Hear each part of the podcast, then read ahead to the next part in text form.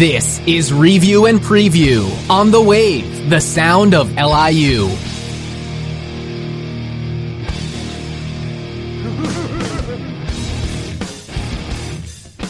Good evening and welcome to Review and Preview, folks. I'm your host, Tom Scavetta, joined alongside James Montefusco and Evan Masters joins us back here in the studio as a guest. Evan, welcome back to the show. Thanks, Tom. Glad to be here. A reminder that you can call in with your questions, thoughts, comments tonight at 516 299 2030. Take part in our live show. We are broadcasting on liuwave.org. Follow our podcast, subscribe at anchor.fm slash review and preview. Follow us on Instagram and Twitter at Review and Preview. You can find us there. Quick rundown of our show tonight, guys. We're going to talk about the Mets. We're going to transition over to the Yankees after that, talk some MLB news, talk about the Bruins reaching the Stanley Cup Finals for the first time since 2013. We'll talk about our team of the week, go over that uh, gruesome NBA draft lottery. We'll talk about the Eastern Conference playoffs, the Western Conference playoffs, and if we have time, we'll wrap up the show with a brief overview of some NFL offseason news. All right, so let's get to the New York Mets. Uh, currently a game in progress right now. Peter Alonso hit another home run tonight. Uh, guys, this kid has just been fantastic this season. But before we get there, let's recap the week in review and the week that was for the New York Metropolitans. Um, the Mets come home for uh, a two game homestand against the Marlins Friday night. The Mets pummel the Marlins 11 to 2 last week. Rosario hits a grand slam. And Jeff McNeil, another two hits and an RBI. JD Davis off the bench, three ribbies in this game. And Zack Wheeler, a fantastic start, 11 strikeouts. That's a season high for him so far. Um, game two of the series, the Mets beat the Marlins 4 to 1. Alonso and Conforto go back to back in this game. A couple of much needed wins for the Mets. And the Grom was good once again, getting back on track. He also had two hits in that game and there was supposed to be a three game set, but the game got postponed due to weather. And that was the weekend series against the Marlins. Uh, Evan, a much needed get back on track moment for Jacob DeGrom last weekend. Oh, definitely, yeah, because some struggles early on this season. He's even in games where he's pitched well, like he hasn't had the offense, so kind of a repeat a repeat from last year from what you've seen from him. But definitely, it's always been kind of what the season so far is just get back on track. Well, play the Marlins. Yeah. Uh, unfortunately, if that's your method of getting back on track, that is Doesn't a work. proper piece to the puzzle. No, it is not. Um, and however, though, uh, I believe the Mets have are in the process of ten games in this next uh, few week juncture against the Miami Marlins, which is good. I believe they have uh, somewhere between eight to ten games against them, which is key because you're under 500 now, two games under 500 as of last night. Uh, as of yesterday afternoon when they lost to the Marlins. We'll get to that game in just a few moments, but let's get to the series this week that the Mets played. Uh, again, the Mets went back on the road to face the struggling Nationals, a very mediocre team over the last couple of years, and this was not good. No. You lost two out of three to a mediocre baseball team that just lost their star, number one, and in a series where you did not face Stephen Strasburg or Max Scherzer. Yeah, that's that's I think the kicker right there is because you went in really fa- expecting okay we're back on track and then you win the first game expecting like a little and then just zero offense on the second game and then the third game just almost enough but just not there to get the win. Now, this was rough, James. This was very rough. As um, three Met fans here in the studio, there's no hiding that. um, it just seems like the same old Mets. I, I really don't get it. Uh, this is a team that takes one step forward, two steps back. Yeah. That's always how it's been. I mean, y- you see it now that I mean, it, sometimes you take five steps back. Um, I don't see. Uh, I mean, hopefully, like Evan said, the Marlins maybe they get back on track, but they really should have won. They really should have swept uh, Washington, like Tom was saying. You in phase two of their best starters. Mhm. You should have had the W's. You didn't. few costly errors that had that did happen, um, but I I don't know. It do we have a is it like an is it April or you know like Kyle Russo always says is it April or World Series in April, common Yeah. trend, right? so the playoffs started in May, the Mets would begin it every year. yep Of course, but that's not how it is. Exactly. Baseball is basically um, a six month season, Yes. if you look at it, and you can't play one or two months. As we know, I believe it was a 5 and 21 June last year or something along those lines, which is unacceptable. Um, I remember what really set this series off was um, it really started at Chase Field last summer when I was at the Diamondbacks game and the Mets could not hit. They had scored about maybe five runs combined in their last five games. Um, not good. But this series against the Nationals, they took the first game in convincing fashion, six to two. Ramos hit a grand slam. Wilson Ramos, a key free agent addition this season, at the catcher position. And then Dom Smith came in to replace Alonso for defense in the eighth inning. And he hit a home run in the ninth, first homer of the year. Still perplexing why they ever called him down in the first, but brought him back down in the first place. Yeah. Um, Dom Smith, he, he's turning. He's starting to turn into be a pretty decent ben- bench player. yeah I, I think that's where he fits more or less on this team at the moment. Um, I think also by having Pete up, uh, that also has Alonso, Alonso yeah. has driven him uh, to be more competitive Yes. considering uh, the last year where he was like either I'm the first baseman or not. But now he's kind of, com- in my eyes, he's competing for a start. So if Pete Alonso ever has a slump and Dom Smith is hot, I would imagine they have to go with Dom Smith. So I feel like him coming off the bench, he needs to do as much as he can. Yeah. And Evan, one thing I noticed about the Mets, this offense really got elevated in this game, uh, in Game One against the Nats this week. They had a four-run first inning, and what I notice is when Syndergaard gets a lead, that's more than a run or two, he's nearly untouchable. It really boosts his confidence when his team gets off to an early start. Do you notice that? Yes, I've always noticed that. And I just think even when he has a lead in general, he just pitches better because I don't know. He's just one of those pitchers when like I don't know if it gets in his head like when they're behind or it's a tie game that just doesn't have the same stuff. But even like in that one nothing Reds game where he did it all himself, like he just seemed more confident than games in the past where he's the offense is struggling or he's just struggling and it just hasn't been the same. It's like two different Syndergaards basically. And th- this is my argument with Syndergaard. This is why he's not currently an elite pitcher. He's a star pitcher. He's the next step below an, an elite pitcher. What prevents him from that elite status, guys? You see these starts where he pitches five innings, has like ten strikeouts, but has like a hundred something pitches, and he's given up like three or four runs. You can't have those starts, and that's why Degrom has surpassed him Yes, because Degrom was originally behind him until Syndergaard buffed up a little bit, and now the guy who never got hurt really much growing up now has somewhat of an injury his history. pitch counts just get too high too early basically. Exactly. Um, this leads us to game two of the series. The Mets acquired for Wilmer Font in a trade with Tampa Bay. When Matson Vargas went down, the Mets were desperate. They acquired Wilmer Font. This is this was his second start now with the ball club. It was also the second time uh, he looked horrible. This maybe two starts, maybe this is his last. Uh, I'm all for giving people chances, but when you go two and a third and give up five runs and six hits, unacceptable. See, he's not a natural starter either. No. He was an opener for the Rays, which is just the way they've done it. It's not the same as being a traditional starter, what Callaway and the Mets want, Right. Yeah.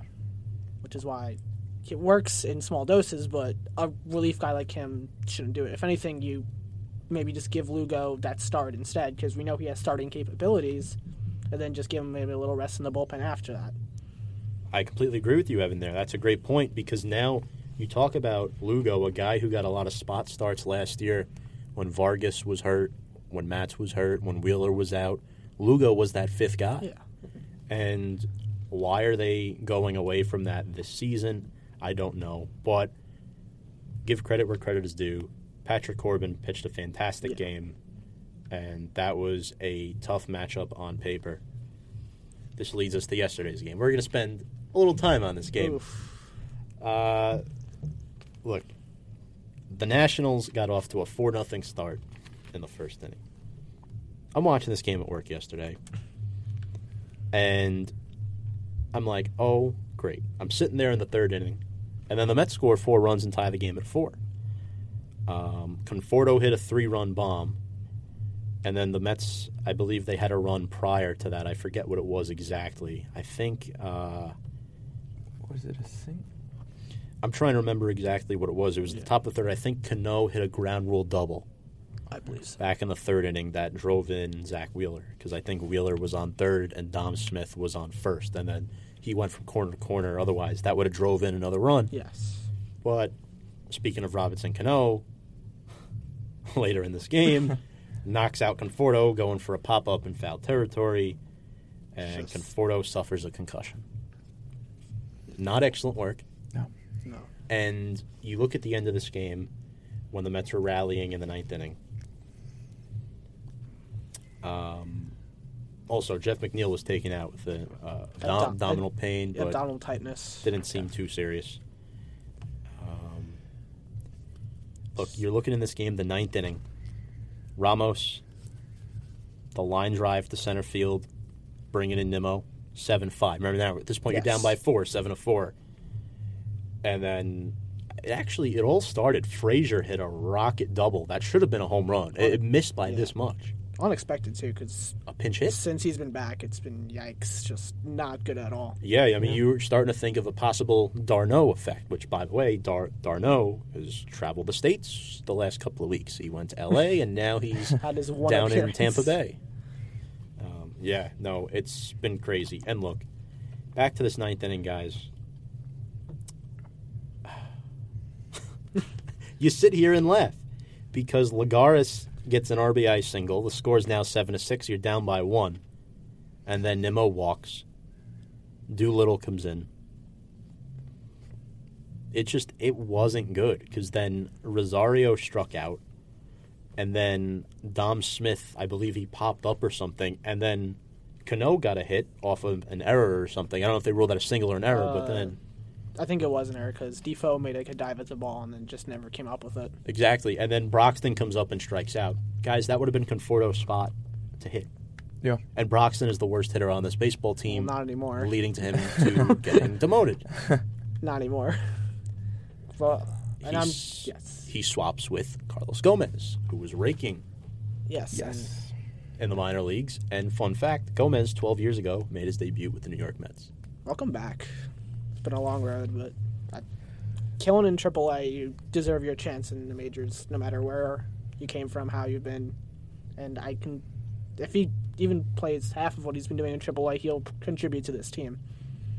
Yeah, exactly. Yeah. My thing is, this is just inexcusable. Yeah, you get the two runs off of Doolittle, that's great, Yeah. but I mean, my thing with Wheeler too is that he always like it seems like every other start he has this like a one inning where he gives up four or five runs and it just completely just ruins his game no matter where he is or how the team's doing and it's very just tough to see a guy who this a guy last year who second half of the year was better than DeGrom's come into this year still having these struggling innings trying to find himself like he was like a year or two ago when he was still trying to finding himself and he finally found himself and it's just tough to see him regress to back to where he was. yeah. Yeah. And the Mets were considering trading him at the deadline, but back to Evan's point, you can blame it all on Cano all you want for knocking Conforto out of the game and putting Broxton in that position. But the real issue of the series, the two through four starting pitchers are way too inconsistent for my liking. Syndergaard, Wheeler, and Matz. This is part of the problem with the Mets rotation. They're just they're not consistent enough. They're good pitchers, but they are not consistent enough to the point where you can say, I feel confident in, in these guys out on the mound. And as much as the hitting is lacking, quite frankly, the injuries and the starting pitching are the two major problems.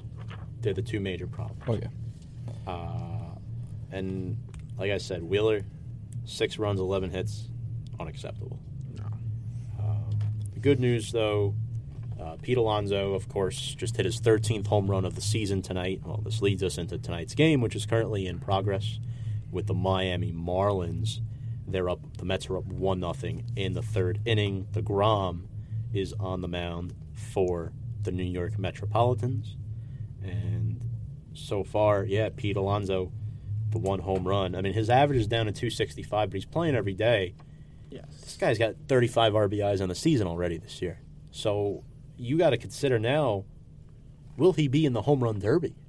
I think he's the guy that because it happens every year where like there's like the one young guy who always comes in. I mean, Bellinger his first year and Judge really both of them in their first rookie years were the guys, and this year I think it really is going to be Alonso because they do like showcasing the young talent because home run derby is kind of a spectacle, but it's not really something that like it's repeat competitors because a lot of guys it's true they they do the home run derby and they lose their funk and it might happen with Alonso too, which is my one thing if I don't want him in it if this is going to happen but I think if he wants to do it, let him do it because I think he's exciting.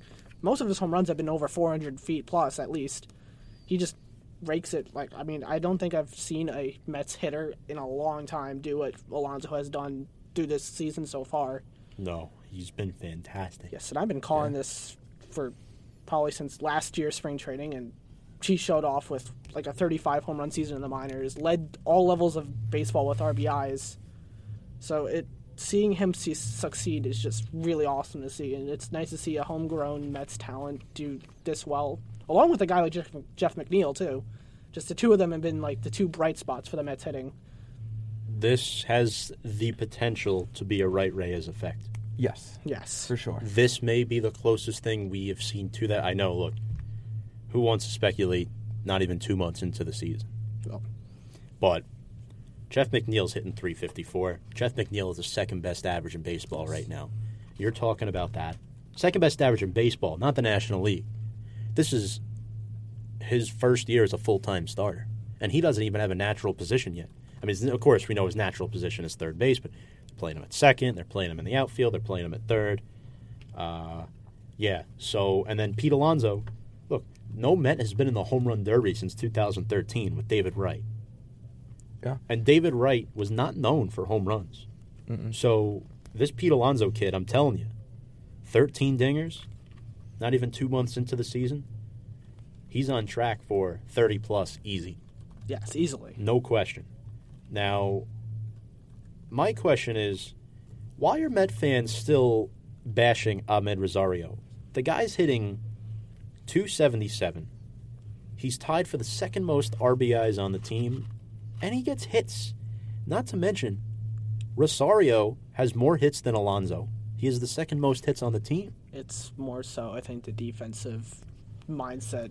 I don't know if it's him in his head or something, because his defense was one of the things like he was like like known for in the minors, and I don't know if it's just this season he just what happening, but that's I think the main reason has because he's had all just so many just bonehead defensive plays or just Yeah. misplays that have led to the fans calling his head because and I think it's really just gone under the radar offensively because the team's been struggling as a whole, and you don't really see the individual play through that unless it's like the home runs you see through Alonso or just Jeff McNeil, who's been doing it at a higher level. So I think Rosario's really just been in the shadow. Rosario seems to only be half the package of these other two guys right now. And he's not a home run hitter. We know Rosario will probably he's not a double digit home run hitter. We know that. He's not known for power hitting. He's known for contact hitting. And I mean he should be a little better with his glove. This is concerning. Um, No, it, it, it definitely is concerning. Um, Evan had some great points. I also want to bring up when he did come up, I feel like a lot of fans got a sour taste of him. Well, he was the yeah, he was the top prospect in baseball You when he know- got called up. he gets called up, and then all of a sudden it's like you're you're swinging at stuff you shouldn't be swinging at. You should be making these plays, and now he's hitting. Um, the fielding still isn't at best, or well, it's Yeah. It's good, but it could be a lot better. I think he definitely needs to work on that. look, I don't mean to pull any strings here. Amed Rosario is young, younger than us. Yes. Yeah. that just goes to show you how, how young this kid. Well, me, me and James, we're 23 here in the studio. Uh, Not I Evan. bring down the average. um, yeah. Um, I don't think this is the same old Mets from uh, a hitting standpoint because you have Pete Alonso and Jeff McNeil this season, and you brought in Robbie Cano and Wilson Ramos, but you still get the same old Mets feel because the mediocreness is there, and you're expecting disappointment one way or another. it seems there happens to be a different way that unfolds every year. The team is pedestrian at best. Brodie Van Wagenen will not go out and sign anybody, regardless of what these guys want. Sometimes you got to pull strings a little bit. yes. And we know that the Mets have bullpen issues. F- Familia comes back, but Justin Wilson now has a second stint on the injured list. I almost called it the disabled list. Well, it's very tough to get over. Exactly. and then, of course, I mean, you got Broxton designated for assignment with Conforto sidelined. That's so a tough trade to look back at now. exactly, What they give up? They give up like Bobby Wahl in that trade, right? they did. Who didn't have like the worst. Like he was traded for. He was part of that Familia trade, but I don't think he was really given a fair chance. I think he had a good couple relief spots last year too. And now you're looking at this team. The Mets lost the lead. They're down 2 1 to the Marlins in the bottom of the fourth inning. The Grom gives up the lead to the Fish. On that note, uh, we'll keep you updated on that score. We're going to step aside for a quick break, and when we come back, we're going to talk some New York Yankees. You're listening to Review and Preview here on The Wave, the sound of LIU.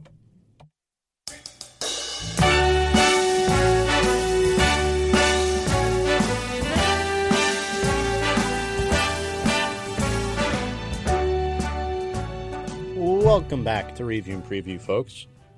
I'm your host, Tom Scavetta, joined alongside James Montefusco, Evan Masters. This is a show where we start spreading the news, but sports news, to be fair.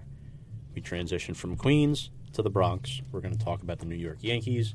Their game tonight against the Tampa Bay Devil Rays, currently in progress. Uh, they're tied one to one in the top of the fifth. CC Sabathia on the mound, currently facing Austin Meadows, one of the premier young players of the American League, uh, as they are taking on the first place Rays. And I'm going to say something right now: the Yankees had a sluggish start to the season, despite battling all these injuries. They're still one of the best teams in the league. They're still one of the best teams in the league. They're half a game back of first place, and quite frankly. 10 games above 500, three game win streak, taking that doubleheader yesterday. It was either yesterday Yes, or Wednesday. Uh, it was Wednesday. I believe it was Wednesday. They took a doubleheader. I mean, it's against Baltimore, but still, Mm-hmm. this is a team that uh, they played the Rays last weekend as well, and I believe they took two of three. They won on Friday and Sunday. They lost on Saturday. Sunday, Tanaka looked great. Gio Urshela had two RBIs. Again, he's been hitting. DJ LeMahieu, 333 average on the season. He's been fantastic. And 31 RBIs already for a guy they signed to a short deal. And a lot of Yankee fans were bashing him, including one of our co hosts, Kyle Russo, at the beginning, but now he's in love with him, which who wouldn't be? I mean, are you surprised he changed his mind? Well, I mean, to be fair, not. Le- LeMahieu came, and you know, you guys know this. LeMahieu came from a hitter's ballpark in Colorado. You're going to a hitter's ballpark in the Bronx. That's a pretty relatively easy transition, if you're asking me, Yeah, the only uh, real transition would be the altitude. And That's- not not getting much playing time at the beginning of the season. But yeah, Yeah, the, a- the altitude. He was he was in a starting spot all year. Yeah. With the Rockies. Um, unlike the Mets bullpen, the Yankees actually have le- le- legitimate arms in their bullpen. Uh, look, you'd say you, you, what you want about Chapman, but he's still an elite closer in this game. Uh, you know, I like Chad Green, even though he's had his struggle spots this season. Zack Britton, he's a little overrated, but you know he's good when he wants to be good. All around, the Yankees holder. Uh, really like what I've been seeing out of the Yankees despite all these injuries. Now, the, the weather was really bad on, uh, I believe it was Monday, and they had to postpone a couple of games. So they had a doubleheader against the Orioles on Wednesday. Yankees won game one with J.A. Happ on the mound. Gleyber Torres, I believe he hit his, so it was the first home run of the season on Wednesday. Mm, yeah, well, happens when you're injured a lot. Yeah. So good for him. good for him getting healthy, getting back in the lineup.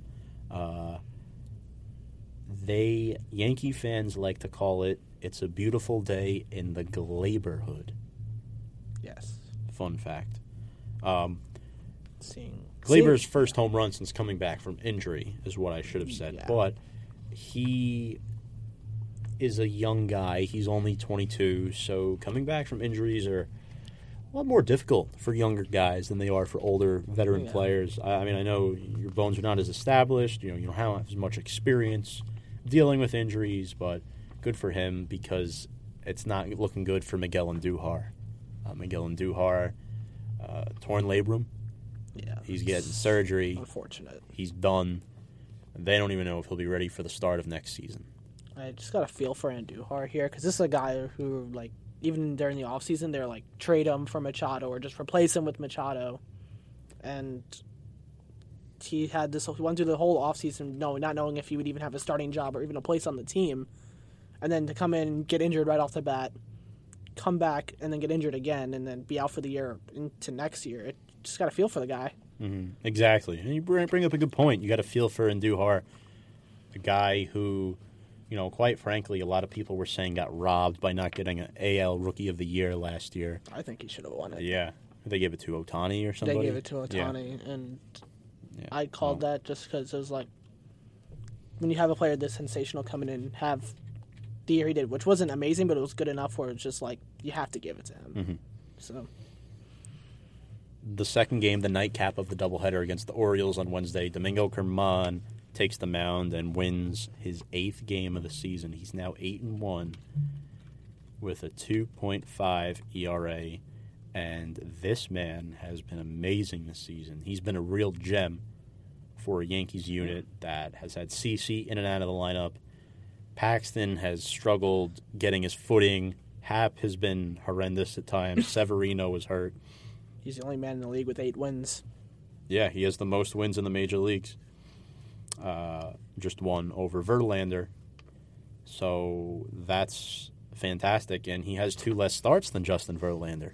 Yes, In a league where pitching, elite pitching has been hard to find this year. and again, a team that's been hit by, hit by the injury bug probably more than any other team in the league by far. Yeah.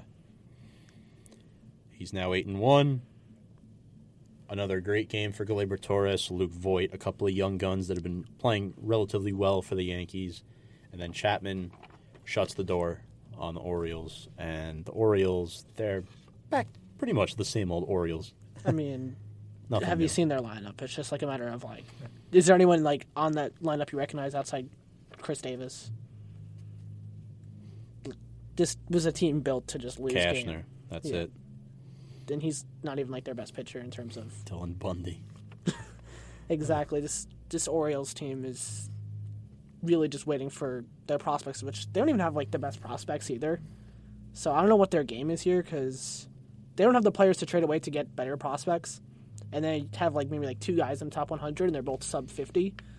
So this just gonna be a long, winding road for the Orioles, which might be for the best because they do have to deal with strong Red Sox, Rays, and Yankees teams for the next probably half decade at least. Yeah, I mean, look, I think Mancini's a decent player too, but um, they are up on the road right now against Cleveland, four to one. I, I will give them that. So, a three RBI night for Villar, uh, Oh, the, se- the second baseman, yeah, um, and then wins as well. The catcher has a couple of hits, but they're going to be a bad team for a long time. They're fourteen and twenty nine. Back to the Yankees. Uh, this was a pretty good week for them. Besides the Andujar uh, surgery designation, they get Aaron Hicks back off the IL. Finally, they trade for Kendrys Morales from the Oakland Athletics, a 35-year-old designated hitter, and cash for a player to be determined, along with cash considerations. They recall Mike Tauchman on Wednesday, a guy who has filled in his role quite well. Um, and Morales actually got his uh, first hit and two walks in his first game as a Yankee. Yeah. What are your thoughts on him and how he'll contribute to this uh, boy, brutally damaged lineup. Well, I mean, he's just a nice there. he's a veteran guy who has experience with a number of teams. So this lineup, which is going to have like a lot of names you've never heard of, to see a guy who has veteran presence and because a lot of that is those two walks are key. Because I think a guy who's been around the block a couple times just he knows when to get walks when he can get those hits, and it. I think he'll in the short run be a good filler and probably nothing more than that. I see. Yeah. I think so too. And we'll see what happens there. The Yankees' injuries, well, Andujar is back on the IL, ops for surgery, done for the year. Betances is still hurt. Bird, Ellsbury, Didi, Ben Heller, Aaron Judge, Jordan Montgomery, James Paxton. I love going through this list every week. Luis Severino, Giancarlo Stanton, Troy Tulowitzki, Jonathan Loisiga. Loaisiga on the 60 day injured list. The Yankees have six guys on the 60 day IL, James, and they're still 10 games above 500, just half a game back of first place. And they will take first place tonight momentarily if they beat the Rays, and we will see what happens there. only thing I got to say for the Yankees, hats off to the guys that have stepped up. You know, because of the you know all the, those injuries Tom listed off, these guys have stepped up and kept winning games, and you know can ultimately take over first place soon. Um, and you know, every time I hear an ambulance, I think it's the New York Yankees getting shipped off to a you know The nearest hospital. the nearest hospital or you know uh, physical therapy place. See, Very true. I would laugh at that joke, but then it's just like they keep winning. Very Th- well, that's the thing. They keep winning with the guys that they've called up and brought on, which is you know amazing because teams like, for example, if people look at the Mets, well, they call up this guy, they can't win. But you look at the Yankees, they're just built around winning. Yeah. Another big series coming up this weekend, currently in progress. The Yankees playing the Rays, tied 1 1. Sabathia on the mound tonight against Richards. And then tomorrow, you got, well, CC is on tonight. Uh, and then you got Blake Snell. I believe he's going up against Tanaka uh, on Saturday. And then Charlie Morton on Sunday, who's been very impressive. On that note, we're going to step aside for another quick break. When we come back, we will talk some MLB news and recap the NHL playoffs.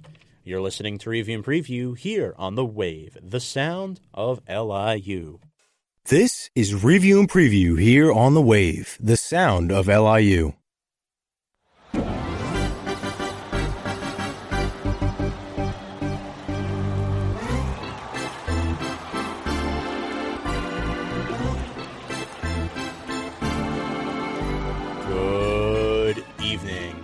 Welcome back to Review and Preview, folks.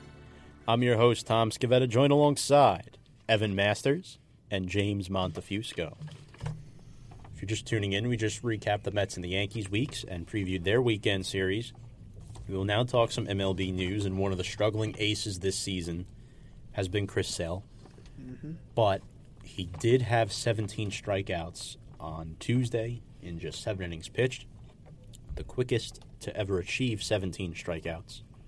That is Chris Sale in just seven innings. But the Red Sox still lose this game, five to one in 11 innings.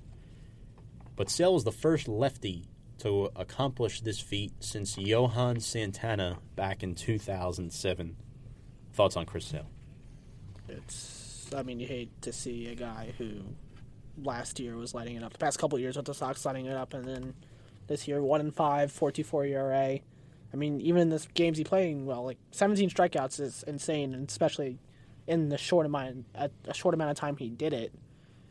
And if he kept going, I mean, he easily would have gotten 20. He was that lights out. It's just the pitch count was too high, which seems to be a problem with a lot of pitchers, as we discussed with Thor in the Mets part section of the show.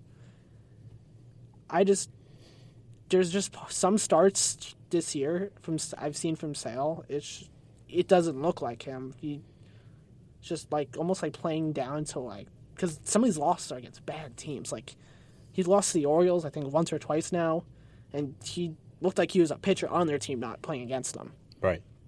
But you can't, you just can't see that, and it's led to his struggles. I mean, maybe it's just him being 30 years old now and not being the same type of pitcher, but it's you hate to see it.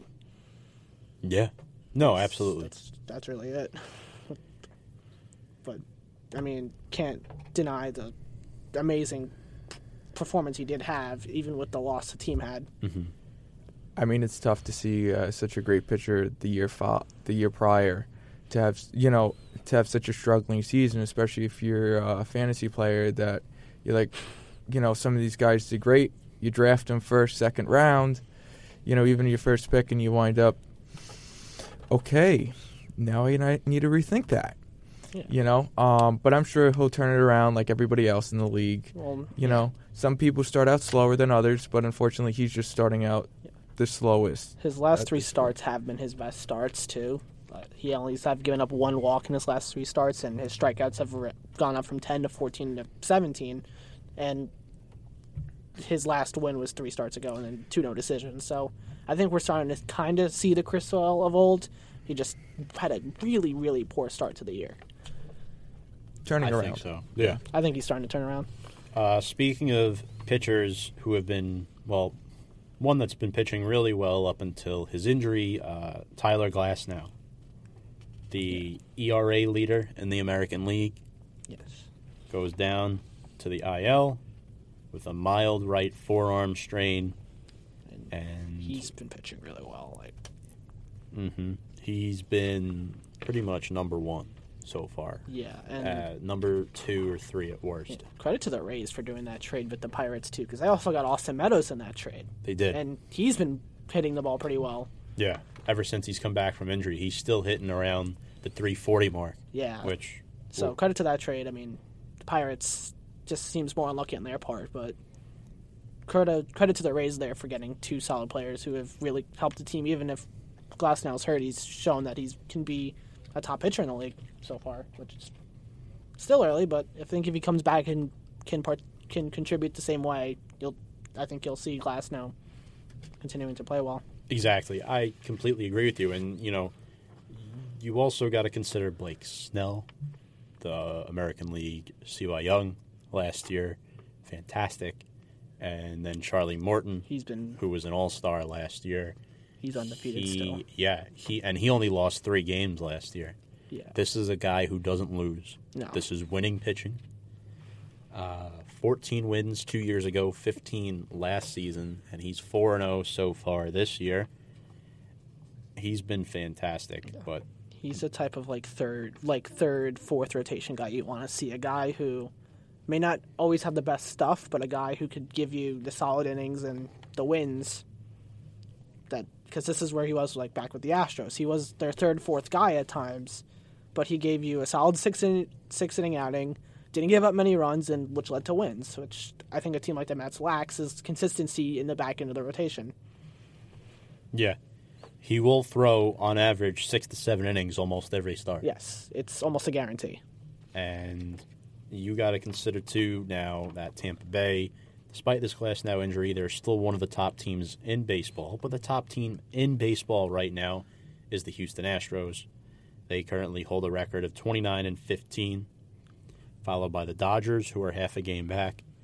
And Houston, George Springer has been fantastic. Um, realistically, Houston they they might be easily heading back to another AL West title. This Oh. is a team. I mean, yes, Seattle is under 500, so Seattle, they're they're I think they're the Mets of this year, uh, like the Mets of last year. To I think they're that team that just got on this really crazy start that no one expected, and then they they nosedive insanely fast. they do. Yeah, I mean, this mar- this is a franchise that hasn't made the playoffs since 2001, the longest active streak in all four major sports have not Yeah. making the playoffs. I feel like we I feel like we talked about that earlier this season or right before it started. We're like, wow, they're starting off so hot and then they just kind of came back to earth. Well, you know. their team's built on a lot of these guys. Like even like a guy like Jay Bruce, he had he is I think already double digit home double digit home runs this year, if not like nine or eight or nine. But he had a really hot start, and now the guy's not hitting. Yeah. Same with a lot of the guys on their team. This was like a team that was meant to. This team obviously, I mean, they traded a lot of their star players away. This is a team that's actively trying to lose games. Really, you could see that really with just the whole rebuild they're doing. So I don't think anyone really expected him to sustain it, but especially now with the Astros and even in like an Angels team that's I think around the same mark, I believe. Yes, uh, the Angels are not very good as well. They are twenty and twenty three. Yeah. Uh, but Jay Bruce, back to him for just a second. He's hitting 185, number one. And he's only got a lifetime average of 246, Yes. but he's a guy who hits yes. I believe half of his hits, more than half of his hits this year are home runs. most likely. kind of a, like a Joey Gallo effect. Yeah, this is Yeah. very much so a Joey Gallo effect. And um, Bruce has not played now the last two games. He sat on the bench. No health issues, just, co- Just- coach's decision because he can't make contact. He's- yeah, he's, take a seat. There's been a lot of struggling aces in baseball. Uh, you know, DeGrom and Syndergaard have had their early struggles. Chris Sale, of course, as you mentioned. Max Scherzer, Gerrit Cole, Madison Bumgarner, Kyle Freeland, Carlos Carrasco. James, who would you say has surprised you the most? I think I know your answer, but I mean, you listed off guys that shouldn't even be on there. Uh, I want to say Bumgarner. Yeah, he's just on a bad team that can't hit. Yeah, He's definitely gonna get traded. I think there's already been talks like of a list of teams he would be fine being traded to. He's definitely a target that won't be in a Giants uniform by July. he might be wearing pinstripes. I wouldn't be surprised. Yeah, We'll like he see. said, he had like a list of eight teams that he would like want to play for. I think Ken Rosenthal tweeted that out like a week ago. Yeah. Uh, which of these guys have recovered? I mean, Freeland is obviously hurt. Bumgarner and Chris Sale are still ice cold. I I'd go with Sale. I think Sale has. I mean, like I said, his last three starts have no losses, one win, one 17 strikeout performance. So I think we're starting to see kind of the old Chris Sale that we've seen. Sale, I think, is turning a curve and headed into the right direction. I wouldn't say he's fully there, back Yeah. back to what he is. Um, Same with uh, Gerrit Cole. He's won his last three games. That's that, that's who I was going to pick. Yeah. No, Yeah. you, you go ahead with that. Yeah. Um, Gerrit Cole, the ace of the Houston Astros, the best team in baseball right now, in my opinion. Um look, they have a lot of guys. They have a lot of hitting, and they also have a lot of pitching. Yeah, you lost Charlie Morton, but you got McCullers. You got Justin Verlander, who's been picking up the slack, and you have all these arms in the rotation. And he's really been the one guy that has struggled to find his footing. And finally, to see him pitch to this caliber that we know he's surely capable of is great because this Houston team, well, Cole's now four and four. His ERA is back under four. If he gets going, this team is untouchable in that division. I'd, I'd go with Carrasco too. I think he's won his last two of his last three. He's won his last two games, two of his last three. He's had a winning record. A ERA, his ERA has gotten better throughout the year. I just think he's been he was put in a situation just with the injuries to the Indians rotation to be the guy when he's not. I, he's a great pitcher, but he's not that elite pitcher that we spoke about who can be the focal point of a rotation. Exactly. So we're talking about all these players here. Who would we say is our MLB player of the week? There's a lot of guys, of course, pitchers and hitters that have been having great weeks overall. Some that we know very well, but think outside the box here when you make your picks. Um, if you wish, who's ready? Anybody ready yet? I'm ready. I'll go, Go first right this ahead. week. go ahead. Uh, Charlie Morton. All Easy. right. Uh, he has not lost the start since he hasn't lost the start in almost a full calendar year. He's 4 0 on the season, 2.32 earned run average. And right now, he's Tampa Bay's number two pitcher. Yeah.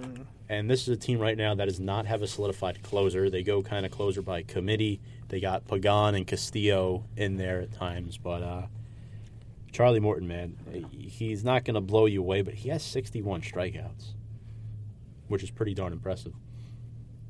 Uh, easily my player of the week. He, he's just he's these last few stars. He's on my fantasy team too. a little biased there, but you know, he's been great.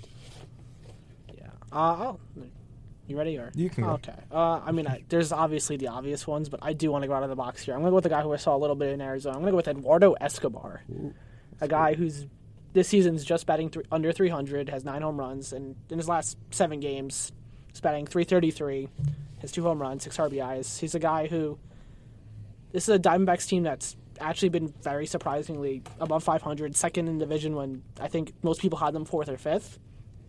And Escobar has been one of the main offensive weapons on the team and really surprised everyone because this is a guy who was traded to them last year decided to stick with the team and has put up some great numbers. Yeah. And I like that pick a lot. You know, he's 30 years old now, and, uh, you know, you obviously were living out in Arizona the majority of the year uh, as a college student, and, you know, getting to see Escobar a couple of games. Uh, yeah, he's hitting 293. That's a good pick, Evan. I like it. James. I'm gonna go with Chris Sale. We just talked about him. Um, like I was saying earlier, I think he's starting to turn a corner, especially with that that 17k game he just had. Even though they did lose in that game, but still 17k game um, puts him as the player of the week in my mind, and headed on the right track. Excellent work, James. Thank Let's you. get Some hockey. so, right, the Eastern Conference final featured two teams in the Boston Bruins and the Carolina Hurricanes. The first two time, uh, the first time those two teams met in the playoffs since 2009. And the Hurricanes were a team they were coming off a 4-0 sweep against the Islanders, and teams that have come Yeah. off a sweep against the series have not fared out well. Not at They've pretty much been on the other end of the sweep in that following They're going three now. Exactly. Uh, it's not a good omen, and Boston just did it to them.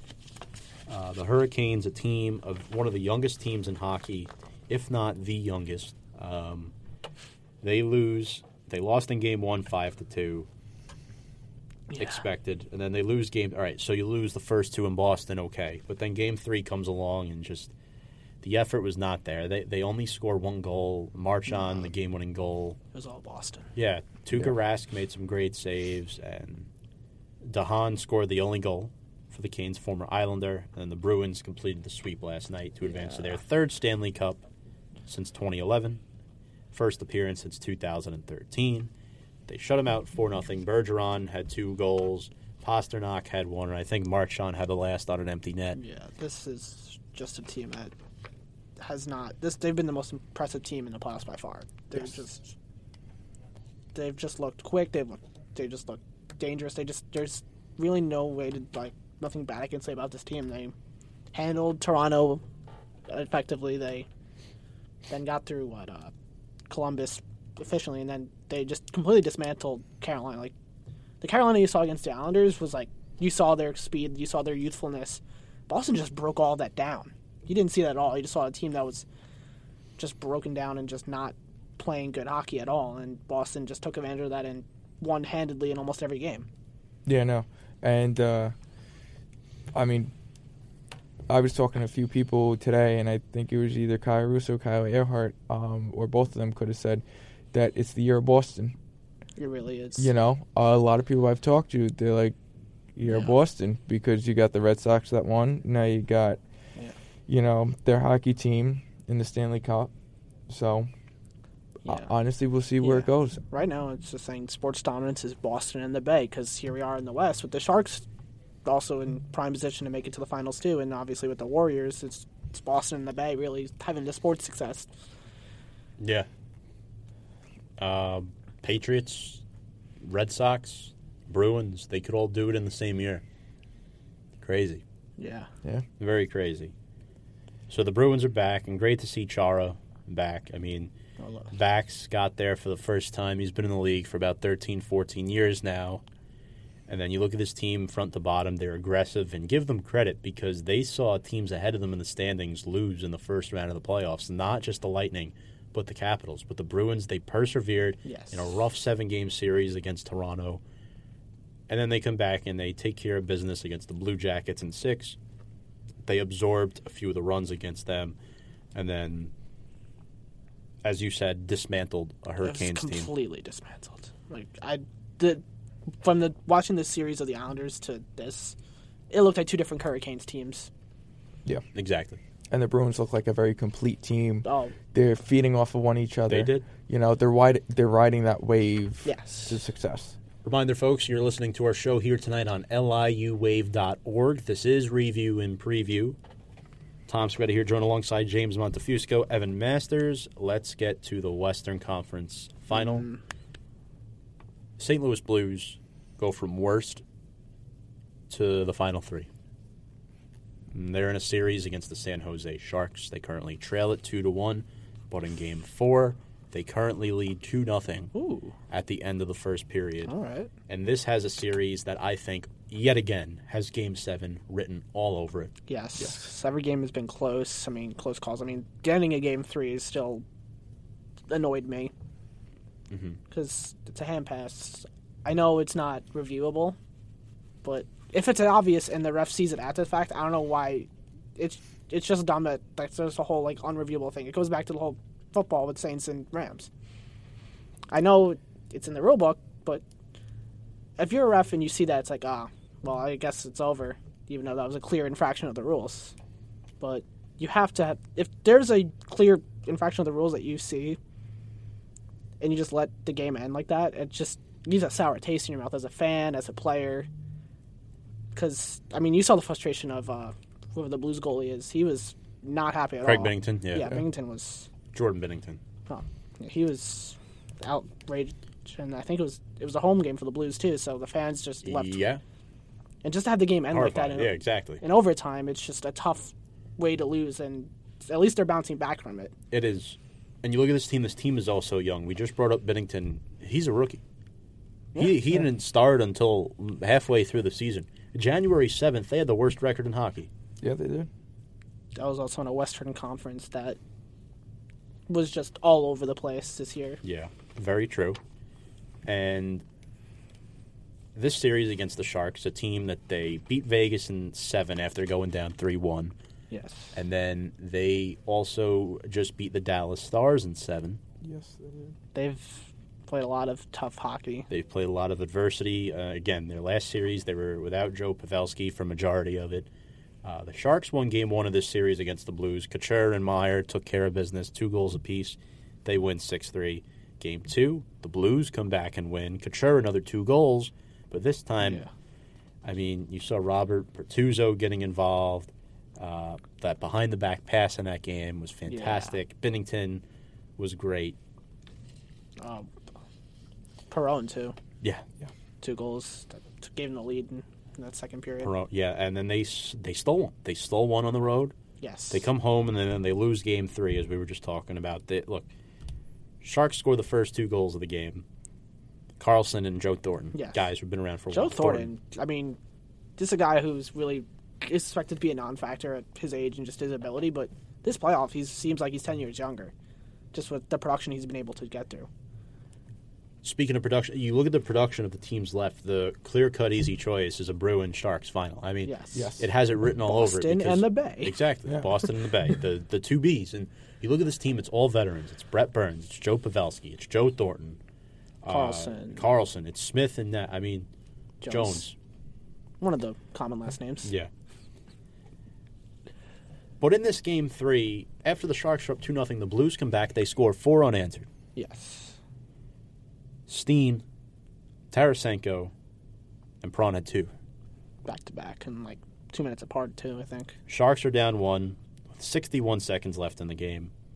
This man, Logan Couture, again, Just whether it's again, again, again. again, just finds the net. Him and Timo Meier just and all the names you mentioned, they just when the when the game gets like to these points where it's like it seems like it's over, they find a way. And Karlsson scores the game winning goal off a questionable hand pass call, as we mentioned. I mean, it was a hand pass. It's just like they didn't see it Yeah. because I think even like Sharks fans and I think everyone saw it. It's just like, what are you gonna do? Say because it's not a reviewable play. Exactly. Yeah. Just gotta play it Well- as it was. And now we sit here, game four. The Blues lead 2 nothing in this game. Barbashev and Bozak both scoring in the first period. And they're currently in the first intermission. Hmm. Who do we got winning this game? I think the Blues are going to bounce back. I think they're playing angry. I think the fans are, I think, are going to be in an uproar. The That's my atmosphere. guess. Yeah, atmosphere is probably going to be crazy. I think the Blues hold on and win this game because I think this is going to be a seven-game series, which doesn't bode well for Boston based on these playoffs. Very true. I'm going with Sharks. I say Sharks because they're from the Bay, and also I think they uh, they want to send the Blues packing. I think they want their fans are angry. Uh, their players are probably pretty angry as well, and they're like, "Well, you know what? If you're angry, why don't you stay angry and I'll get the W." You're bringing up sharks, and I, you know I, I've heard way too much of sharks this past week because now where we broadcast the show here on the LIU Post campus, and as of next year, LIU Post will no longer be called LIU Post Pioneers. It was announced a couple of days ago. It will now be called the Long Island University Sharks, hence our Division One merger. The Sharks mascot was voted among the students, the alumni, and Sharks. So that should be very interesting, for sure. And then also, I'd like to shout out, speaking of LIU, while we're on it, congratulations to LIU Post starting football middle linebacker and lacrosse faceoff specialist Connor Farrell for signing a professional contract with the uh, PLL Chrome LC. That is Paul Rabil's new lacrosse league, and the season starts in three weeks. So, Beast, gear up! Congratulations, as he just graduated last Friday Yeah. along with um, undrafted rookie free agent linebacker of the New York Giants, Jake Carlock. Oh, pretty crazy. LIU going pro here. So Oh, yeah. see how it goes. Love to see it. And it looks like the quarterback for LIU, I'm still going to call it Pose, but LIU for next year will be CJ Beathard's younger brother, Clay Beathard. Hmm. That's pretty cool. Fun fact. On that note, we're going to step aside for a quick break. When we come back, we will have our team of the week and we will recap the NBA Draft Lottery. You're listening to Review and Preview here on The Wave, the sound of LIU.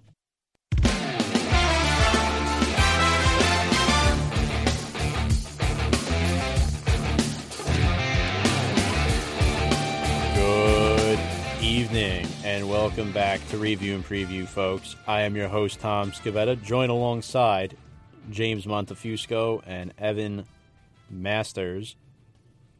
Remind you, can listen to our show tonight on liuwave.org. That is right. We will be talking some NBA basketball in just a few moments and get our thoughts on the draft lottery. But first, top of the hour, which means it is time for our team of the week. Evan, you will go first. All right. Uh, I mean, we have been talking about this team so far today. Uh, the Houston Astros. They have won their last eight games, and some of them by wide margins are just dominant pitching. I mean, look at these score lines: 4-2, 3-0, 11 to 4, 15 to 5, 8 to 1, 11 to 4, 5 to 1. Just dominant baseball all around. As you mentioned, Charlie Morton, Gerrit Cole's finally getting it going. Verlander, the ace he is, plus the hitting of Springer, Correa. Just everyone's just playing well. So easily the team of the week, in my opinion. Eight wins in a row is very impressive. They haven't lost this whole week. Uh, my team of the week, the New Orleans Pelicans. I like it. segueing into our next segment, well, they won the draft lottery, and they control this year's draft. Team, I think they had a seven percent chance to win it uh, going into this thing, and they traded up into that top four. And look, you gotta. I can't take their arena seriously. The Smoothie Talking, King yeah, Smoothie King Center. center. Uh, and then Zion Williamson. His stepdad said that Zion's excited to play for the Pelicans. If the Pelicans take him number one overall, which is likely, but we'll see what happens. There, there's about a month between now and the NBA draft, which will take place June 20th at the Barclays Center.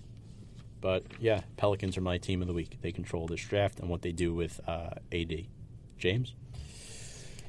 I'm gonna go with the Knicks. They did not get number one like everybody was expecting. Um, you'll hear my take on that later.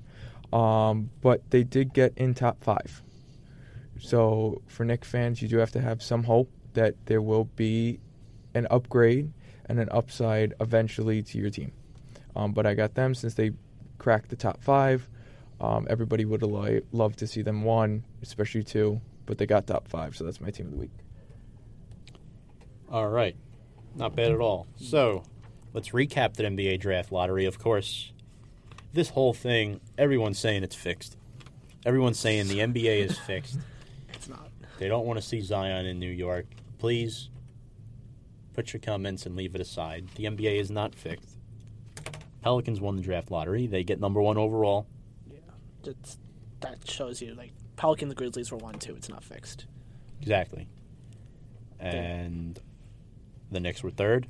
The Knicks were really the only one of the worst four The worst- teams Yeah, to get in. yeah. The the top five odds teams like the Knicks are the only ones that made the top four.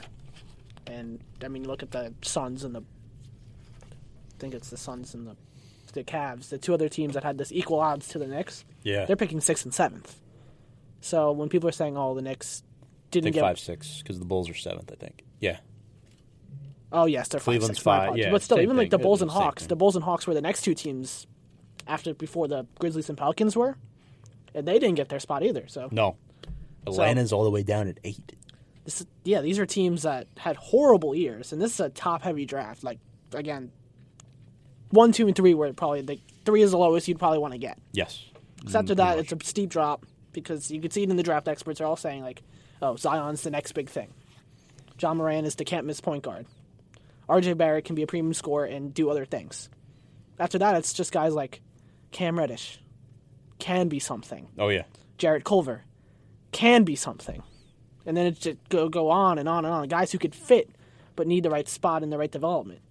There's only three guys who experts are saying can be the sure thing. So the Knicks are fortunate to be in the spot they're in.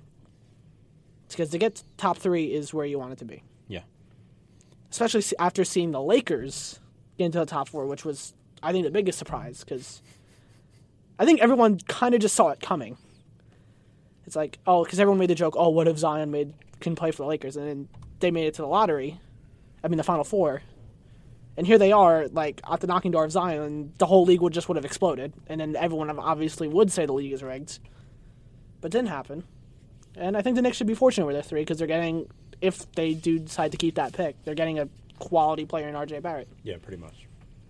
I, I, I think realistically, Barrett has the skill set that the Knicks need. Um, to think- pair him up with Kevin Knox, Mitchell Robinson, and whatever free agent they, they bring, they would seem to be very deep in this front court. I think the Knicks, uh, Well, Barrett's a two; he's a shooting guard. yeah, Barrett's a two, but he's a big two. I think he can make it work. I think you put him next to a guy like Dennis Smith Jr. or even a Kyrie Irving if he does decide to come here or to New York. Then you're setting up a great front court, a back court. So you would happen to agree, Evan? This wasn't bad luck for the Knicks. Just happened the way it happened. I Kinda. mean, based the way that this lottery was set up, it was not the Knicks had a better chance to get five than one, and they got three. And the odds were they weren't going to get three; they were going to get four or five, or yeah, well, four or five was more likely than three, two, or one. So for them to be where they are, I mean, they're lucky because they could easily be picking a guy like Jarrett Culver right now instead, and hoping and praying that he could be something rather than RJ Barrett, who's more of a sure prospect. A guy who could come into the system quicker and start and get minutes. Now, James, um, there is a fellow by the name of Tyler Cook from Iowa, and he was pretty much their best player this season. He's declared as well. I know we talked about him earlier on the show and his impact on this draft. Tyler Cook is a junior out of Iowa, 6'9", a big guy, a, pre- a premier scorer. What are your thoughts on Tyler Cook? listen for for a second uh, you got me there um, but honestly he could be a very good guy coming out um, coming out of Iowa you know uh, 250 pounds. he's that's a big guy um, he's 21 he's 21 years old I mean young big Big 10 conference you know rated top 100 recruiter you know he's a guy that definitely you could take and I would as- I would Is he, gather is he projected anywhere? them groom. I don't see him in any mock Uh, no, but No. he is one of we we Wow. have we have a little uh, we we we, ha- we have a little joke with uh, this Iowa player Yeah.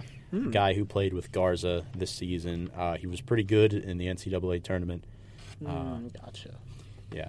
Yeah. So now it's just it's it's weird because you see guys like that, but y- yeah, we brought up the Knicks are in prime position. You know, I don't know how many picks the Nets have this year. They're I, they I don't have know. they have the 17th pick. yeah, which isn't terrible. And they have the 27th. So they have two first round picks. And the mm-hmm. first pick in the third round from the Knicks.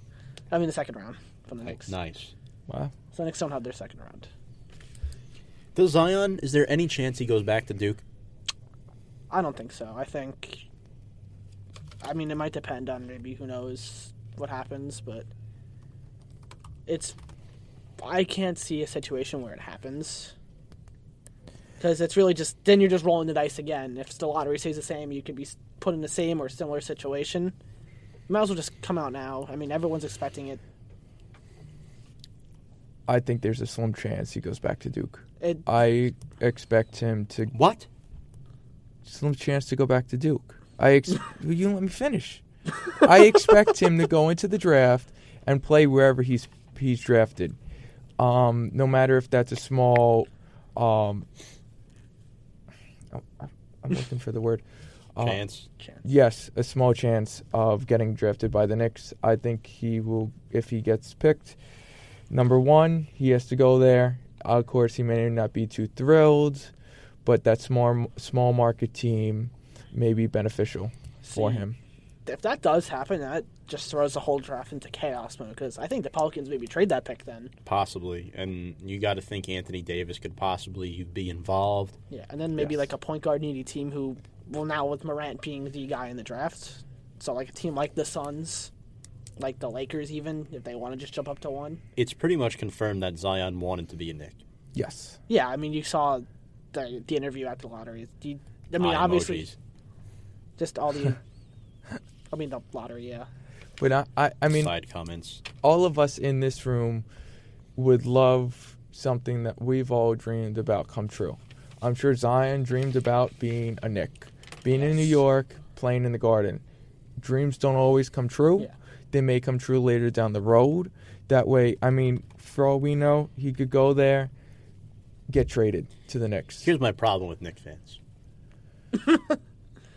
You're banking on Zion coming to this team.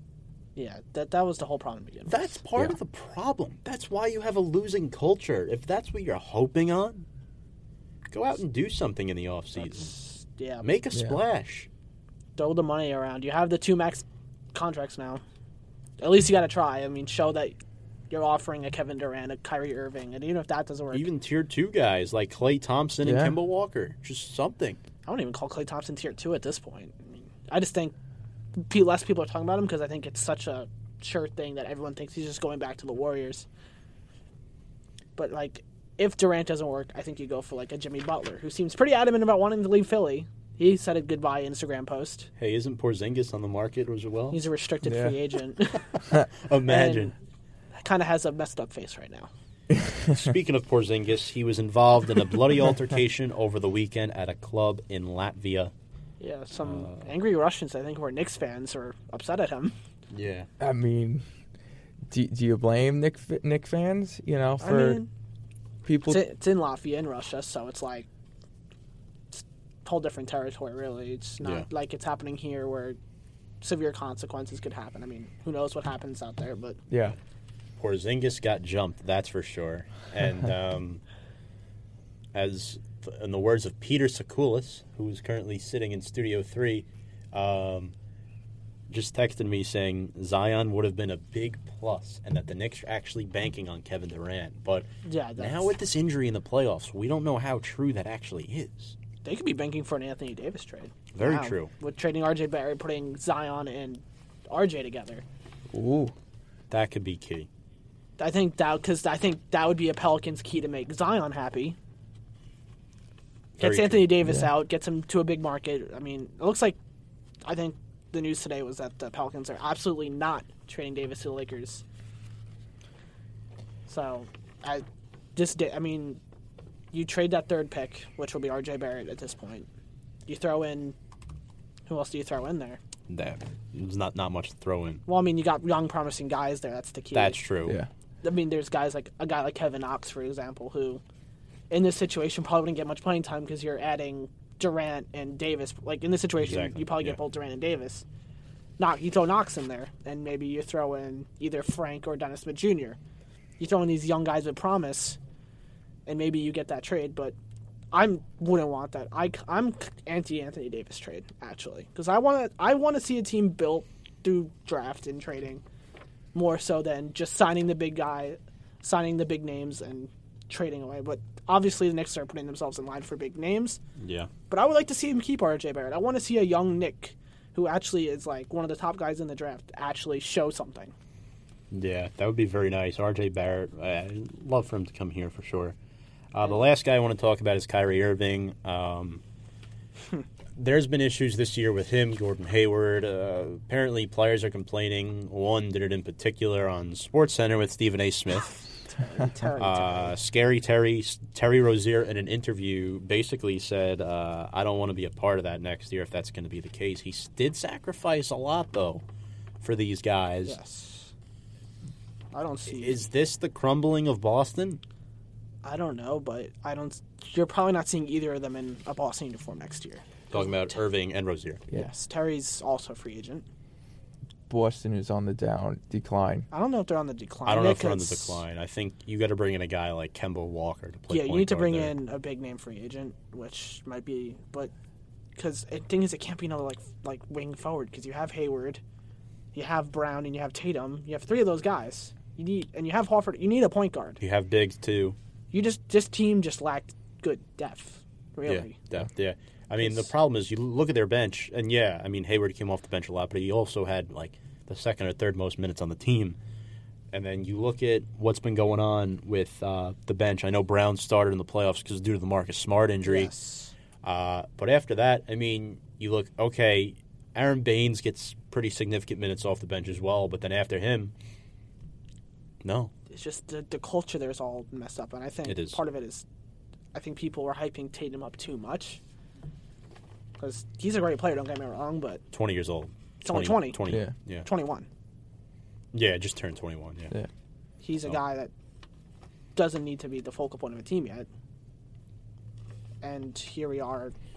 I think got a lot of pressure put on him. Plus Kyrie, with the talks of him leaving or not, just I think got to the team and it just led to this really bad culture. Which I mean, part of it I think was just expectations of Boston sports fans at this point. Because look at the rest of their teams. Yeah. You- you They're have a point winning. It's just a bunch of guys playing together right now. It's not really A a team. team. exactly, which is why they lost in five to the Milwaukee Bucks.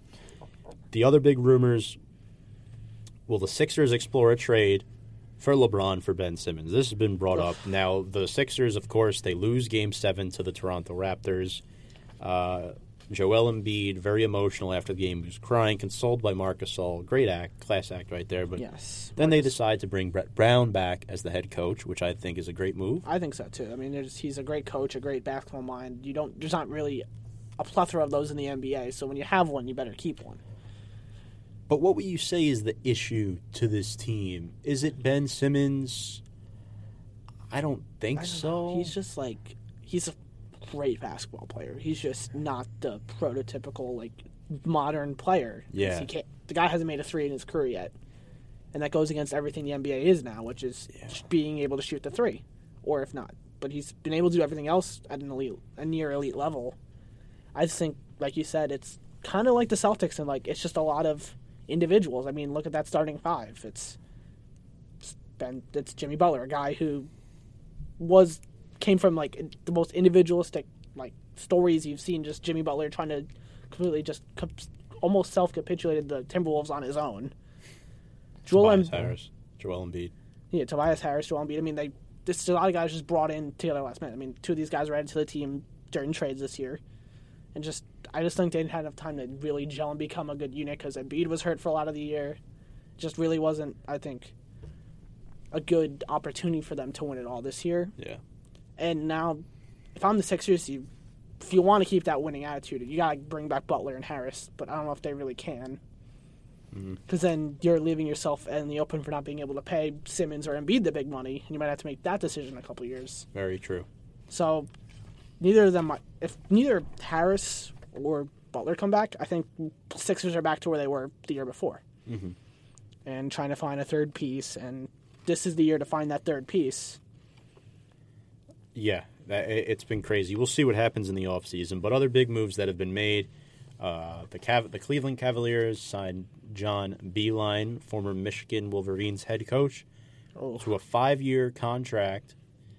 This guy has been coaching since 1975. He started as a high school junior varsity coach, and now he's coaching the Cleveland Cavaliers. I mean, he it's took the long road for sure, but his career at Michigan was fantastic. I mean, he made the Final Four twice. I mean, the championship game twice. Two big, two-time Big Ten champion, two-time regular season champion, an NIT championship all the way back in 07. He's really done it all for the Michigan, except win it all. He's been, he's a great coach. I think because a lot of the time it's that tough transition. But I think, unlike a guy like a Pitino or Calipari who struggled in the NBA, I just think he has more of a basketball mind than just that. Better roots for it. Yeah. Yeah. Uh, and his road, you know, he used to coach D2, then he went to D1.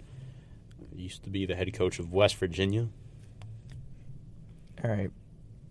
You shouldn't be a coach anymore.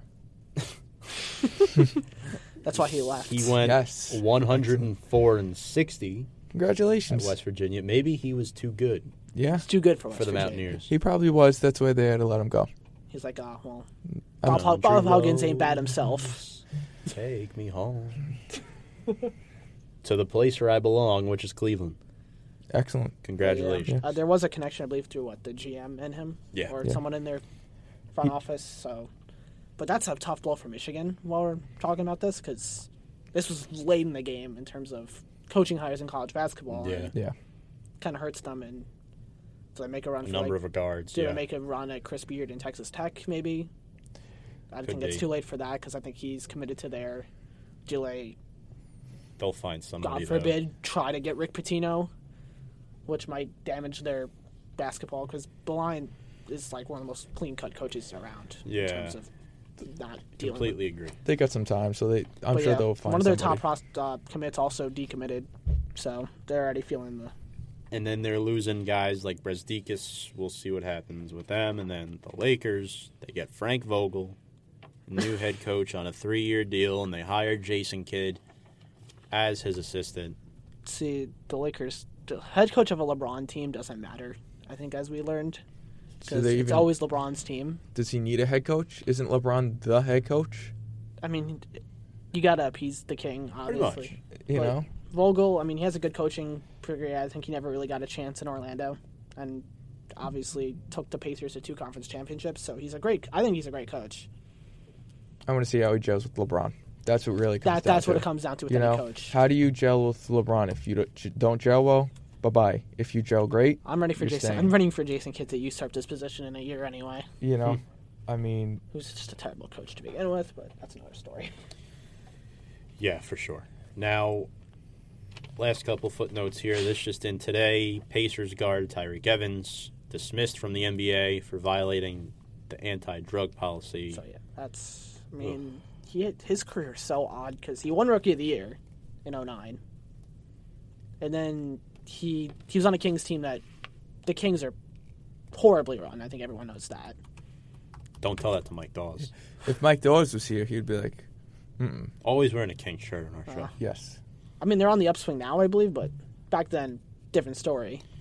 And then kind of just gets forgotten, then has this resurgence two years ago and last year, and now back down to this. He got OJ Mayo. I mean, this happened to OJ Mayo, what, four or five years ago? Yeah. And then he never came back. So this, for a guy, Terry Evans is now, I believe, on the wrong side of 30, or if not, around that area. We might not see him in the association again. Great point, Evan. Last thing, the Lakers decide not to hire new president of basketball operations to replace Magic Johnson. Again, more drama surrounding the Lakers, the new coaches, the Makes sense. LeBron I mean- crap, and all those like president of basketball or football operations are just fake GM titles because no one talks about who the for example the Broncos. No one talks about who's in charge of the Broncos. It's always what John Elway thinks. I also want to uh, point out that I actually have a few kids that I coach basketball with for uh, the kids at my local Y. Um, we were talking about LeBron and what trades have been going on with the Lakers and stuff. Uh, not trades, recent transactions, and um, they were saying that who knows, LeBron could actually be better because he actually he's been get this is the longest stretch of time he's had off. Yes. If you really think about it, he and it between the injury, between the injury, and not making the playoffs. not making the playoffs, he's now had a long, the probably the longest times he had off in a long And- time. And, honestly, for the best of it, oh, just one quick point. It's just this might be a good thing for LeBron's career because I don't think this Lakers team was good enough to, even if they were all healthy, everything went well. They were not talented enough to beat a Warriors team or anything. So I think this is good to be out now, just completely rebuild before a top tier free agency off season. Yeah, you want to I think stay two steps ahead of the game. I think They- he's two steps ahead now and be more than ready for next year. On that note, we're going to talk more about basketball in just a few moments, but first, we're going to step aside for a quick break. You're listening to Review and Preview here on liuwave.org.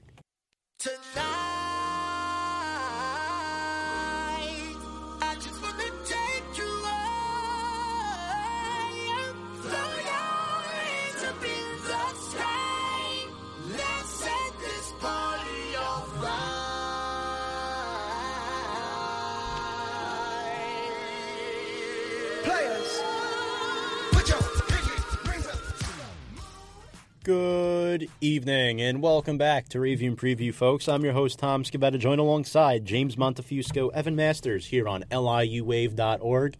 You can also join our broadcast tonight, podcasting here on Facebook Live, and take part in our live show. Comment on the feed if you have any questions. All right, guys, so let's talk some NBA playoffs. We just talked about the draft lottery reactions that we had.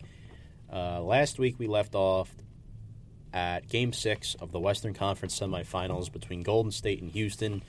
Quick recap here. Uh, game 6 was back in Houston without Durant. The Warriors win by 5, 118, 113 the final score.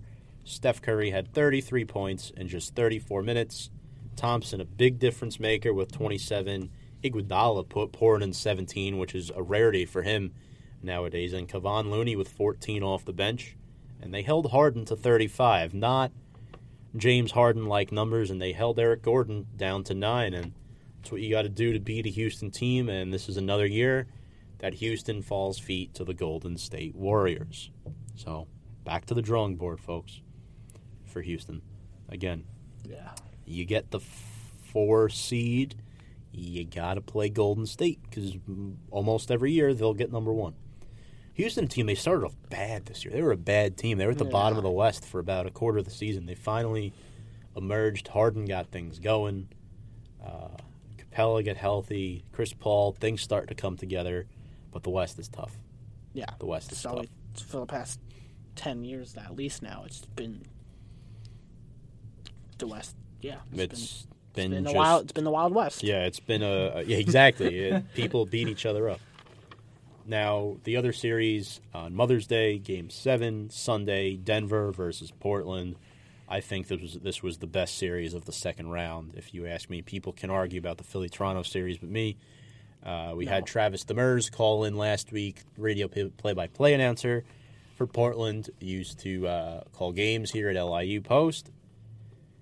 Uh, Portland rallied in this game. They won by a final score of 100 to 96. They rallied from 17 points down to reach their first conference final since 2000. And kudos to them. This was a game where McCollum was great. Damian Lillard didn't have his best stuff, but they found a way. Yes. They found a way, and that's that's what that's, what you got to do. That's been the Portland, I think, motto for this playoffs. They just find ways. I mean, coming back to that Damian, Lillard- that the the shot by Lillard against the Thunder to close that series. It's they find their way and they win. And I mean, not so far this series, obviously. No, but we will get to that now. Yeah. Let's uh let's talk about it. So, first time in NBA history, brothers meet in the conference finals. Steph versus, versus Seth, and these guys, uh, always fun to watch. Their parents split. The father has uh, They swap the jerseys. Blazers on the front, and then the Warriors on the back, No, it's yeah. double sided, and then the mother. And I mean, to your Yeah. point about the brothers thing, I mean, if Pau Gasol was healthy, and you have it in both finals, because Very Gasol's on true. the Gasol's on the Bucks, That's a pretty fun fact there. and it's never happened before. And this year, it technically has happened twice, even though Gasol's not Yes. active. He's still he's still a factor though. He he motivates those guys yes, on the because bench. he's obviously leadership. he's been in the league for Fif- 17, 15, 16. I think he was in 2002. Yeah. He's been there for a while. Now, in game one of the Portland Golden State series, first of all, Steve Kerr, coaching Golden State, 18 and 1 in game ones of the playoffs. Nearly unbeatable. But Portland was hanging around for a while in this game until uh, Golden State just really took care of business.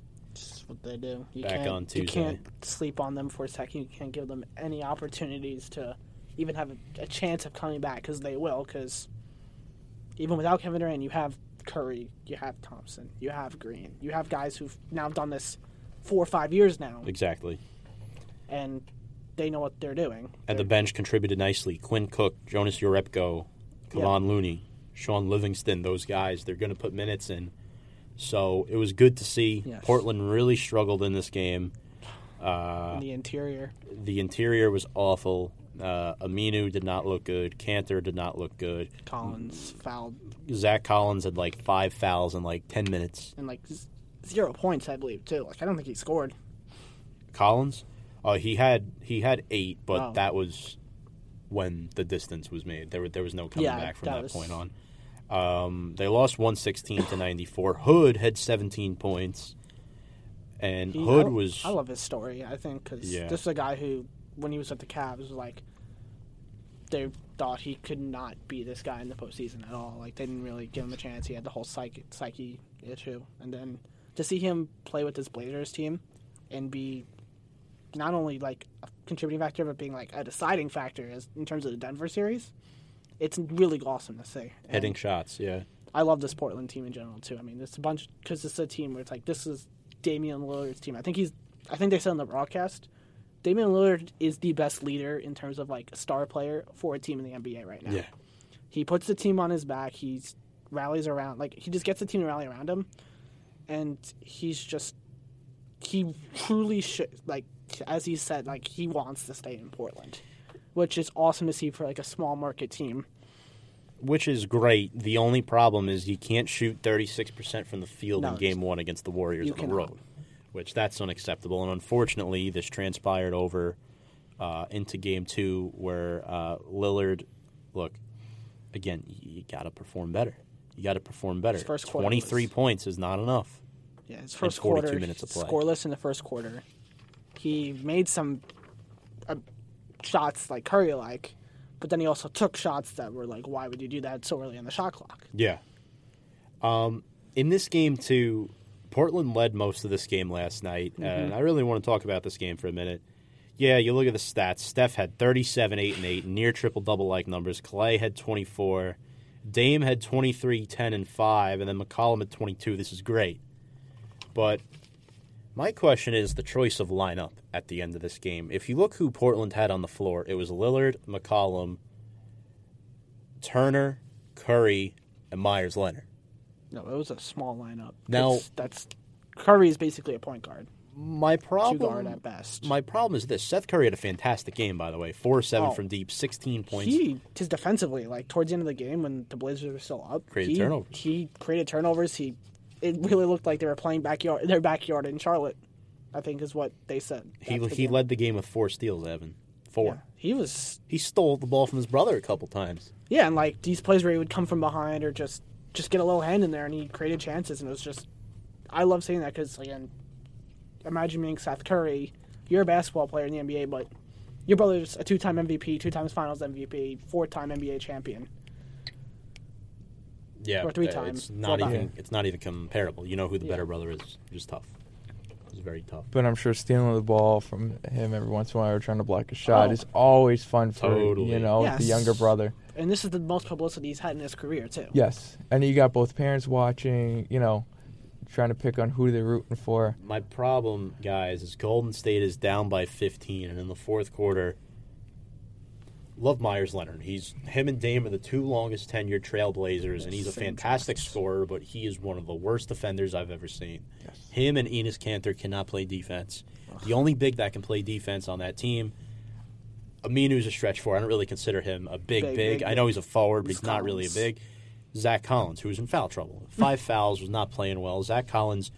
To answer your question, Zach Collins was held scoreless last night in game Yeah, that's what. I meant. That's what I meant. That was a factor because you didn't have him scoring. Evan Turner is only going to get you like four to six points a game.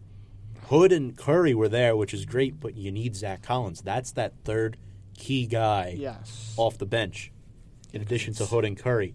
Meyers Leonard picked up the slack. He had a three. He had a couple of nice No, he had he had some very. buckets, he had defensively. I mean, there are just plays where Thompson easily got in the interior. Curry drove through the defense. It was seemed like very just going through butter for the the Warriors. Exactly, and Golden State was playing small. Their biggest guy on the floor was six seven Draymond Green. Meyers Leonard is seven one. Why is he in the game at that point? Why not put in Aminu. Harkless Aminu for defense, and then maybe if you want to use Leonard, bring him in for offense late in the game. Don't don't put him in on Yeah, defense because then you have the mismatch in your favor when Green is tired, and then you can stretch him out to shoot the threes or get inside when Exactly. tired. And Yes. the pick and roll was played to perfection. That last bucket of the game, Draymond wide open layup, Portland down Yeah. 2-0 in the series. Does you know, we know Durant will miss games 3 and 4. Does Portland stand a chance against this team? Look, the last play of the game, Golden State's going to find ways to win and beat Portland in this series. I'm telling you, Iguodala has been there, done that. Yeah, He picks Lillard's pocket, steals game two away from Portland. I, what are your thoughts on that question I just asked? 'Cause, I mean, I don't I know. mean, I just think that. I mean, I think everyone in there, everyone knew that Lillard was just going to drive him to take a shot, because he should have passed the ball. But you have a hot a guy in Rodney Hood who's been playing well and been in some clutch moments. A guy in Seth Curry, oh obviously McCollum, and a guy in Seth Curry who's also made some big shots today and has the hot hand. But I get it. I mean, Lillard's done it twice now in the playoffs. It's just you gotta go to the hot hand and maybe do something that's less obvious against a very experienced Warriors team that knows that you're coming down the court to shoot a three with the time left you got to find another guy because you have multiple shooters on the court. It's not like you're not the only guy there. You got to find someone. My concern is Portland had Lillard and McCollum go a combined 0 for 9 in the final eight minutes of this game, which is unacceptable. No. You can't win like that. No. Portland and uh, if McCollum and Lillard play bad, Portland loses. That's how it is. Especially without Joseph Nurkic Yeah, now about to break down and that. Kanter on the bench, unable to drink water until 11:20 Eastern Time uh, due to ro- due to ro- uh, religious Yeah, views. Ramadan. But Yes. you can't really have that as an excuse at this point to why you're playing so terribly. You can't use that as an excuse because you've been doing it the whole series, even in the last series. So Nurkic, that's it's, that's always been a big It's blow, but it's been a show, fact. it's It is showing. showing it's showing. now. Yeah. Because Nurkic, I think, I mean, he's athletic enough too, where he could be on the court with that smaller Warriors lineup and go on on one with Draymond Green, but not having him at all is just it's a hole that the Warriors are taking advantage. And in order for Portland to win against Golden State, to officially answer this question, they need to be almost perfect offensively in score, and they need to be able to contain Curry and Thompson. Because right now, without Durant, that's what you have to worry about.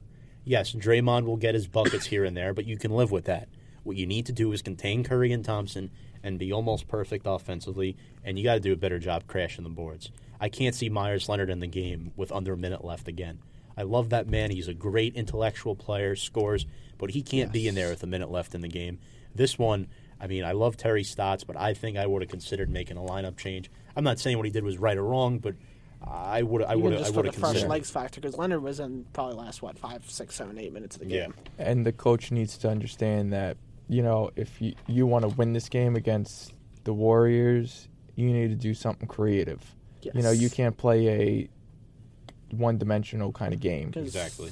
The only team to beat the Warriors in the playoff series in the past four years had LeBron James. Exactly. Yes.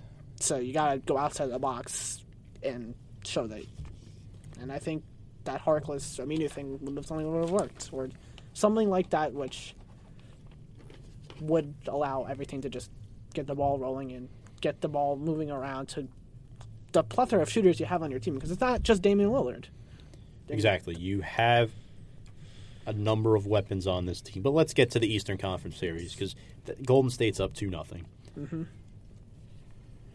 Um, we left off last week. Toronto and Philly had Game Seven on Sunday. Kawhi Leonard, the game-winning shot. That was the first buzzer beater in Game Seven history. Leonard, 41 points in the game, 243 points in the series. That is the third most ever in an NBA playoff series since the merger. And in this game, on Philly's side, Simmons just 13, Embiid just 21 and 11.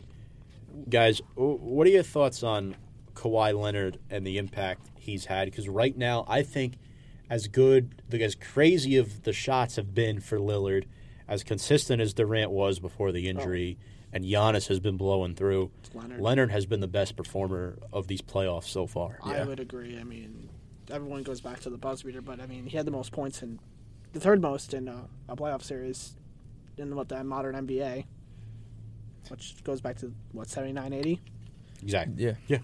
and goes through obviously countless stars and superstars in NBA history. But I mean, he's shown he's shown that he can be the guy for a team because those earlier Spurs teams, yes, like he was the rising star, but he also had the Tim Duncan, the Tony Parker, the Manu Ginobili's, the guys who were the faces of that team just because they've been with the team. But this is his first chance to really be the guy of a team.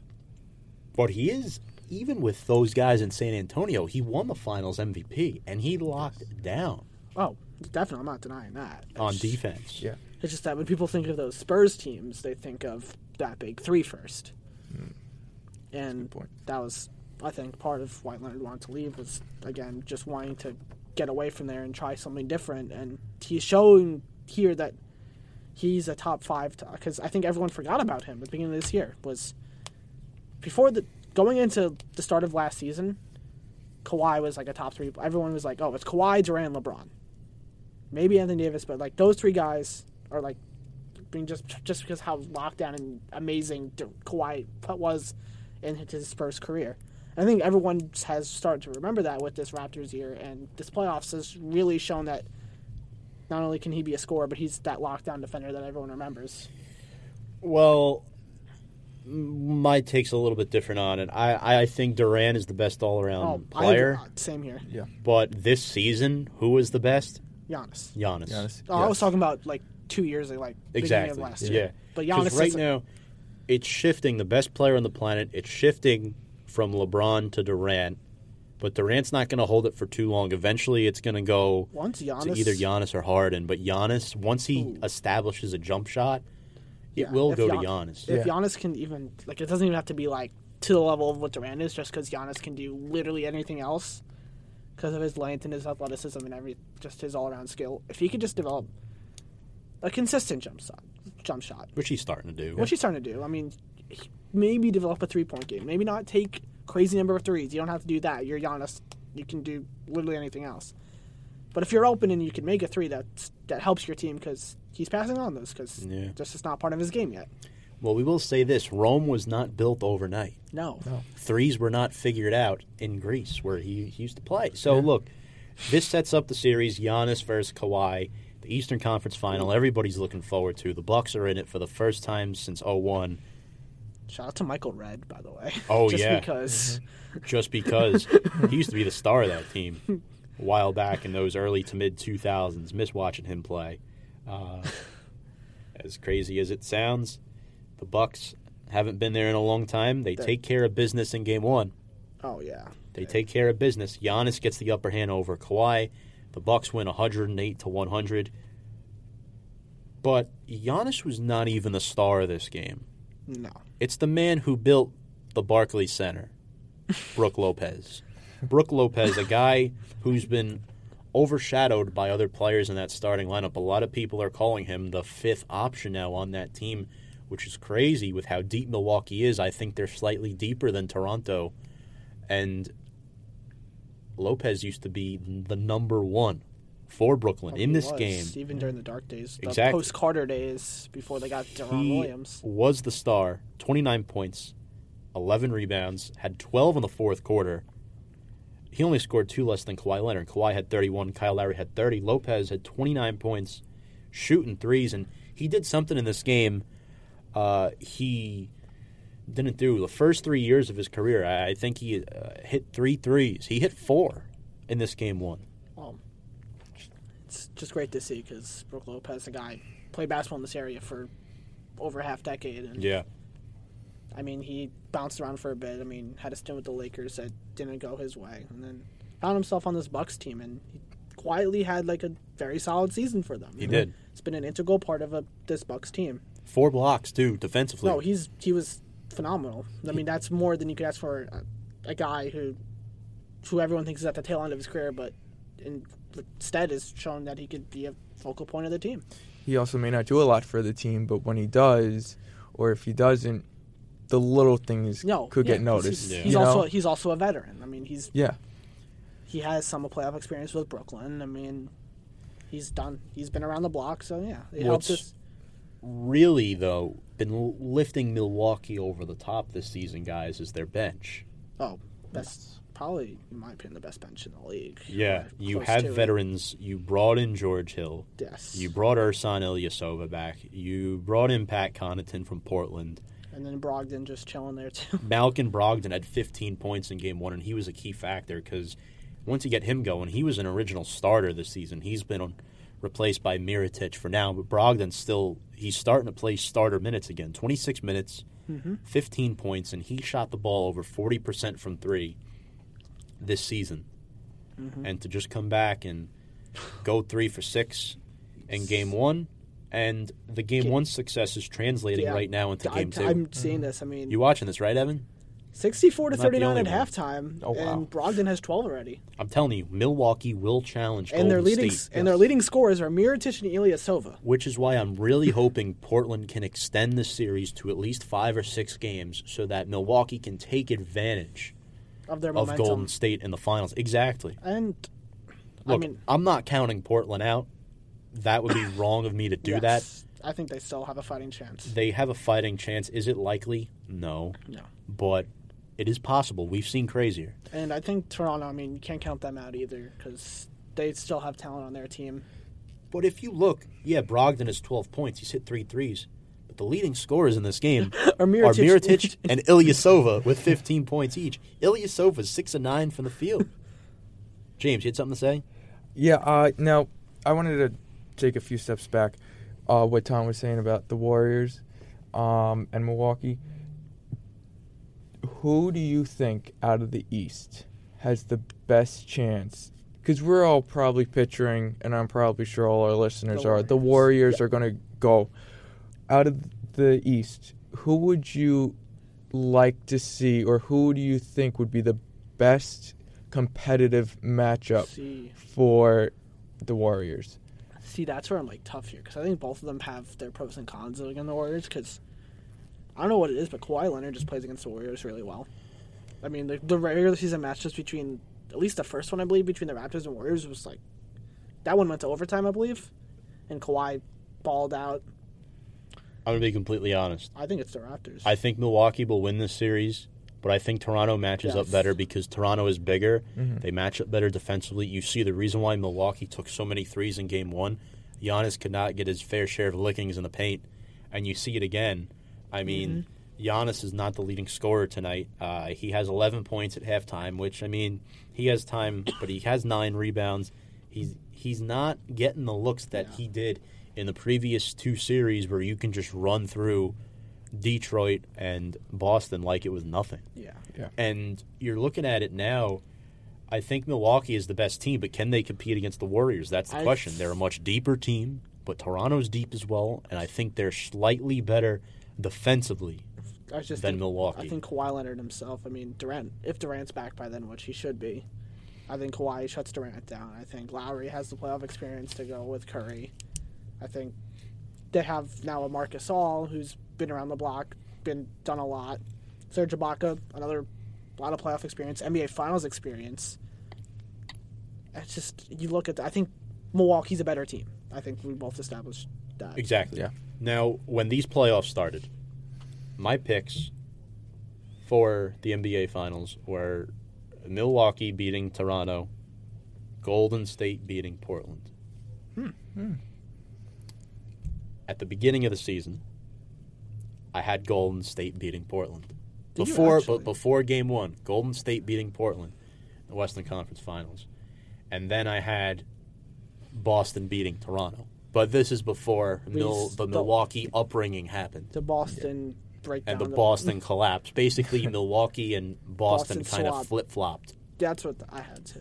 I had. Uh, I think I had Toronto actually winning the East at the beginning of the year because I just was big. I was big on Kawhi. I think. I was But big- right now, the score is 64 to 39, and the third quarter is just underway, and we'll see if their success translates. Uh, on that note, we're going to step aside for a quick final break of the evening, and when we come back, we'll spend the last 10 minutes on some NFL news. You're listening to Review and Preview here on The Wave, the sound of LIU. You're listening to Review and Preview on the Wave.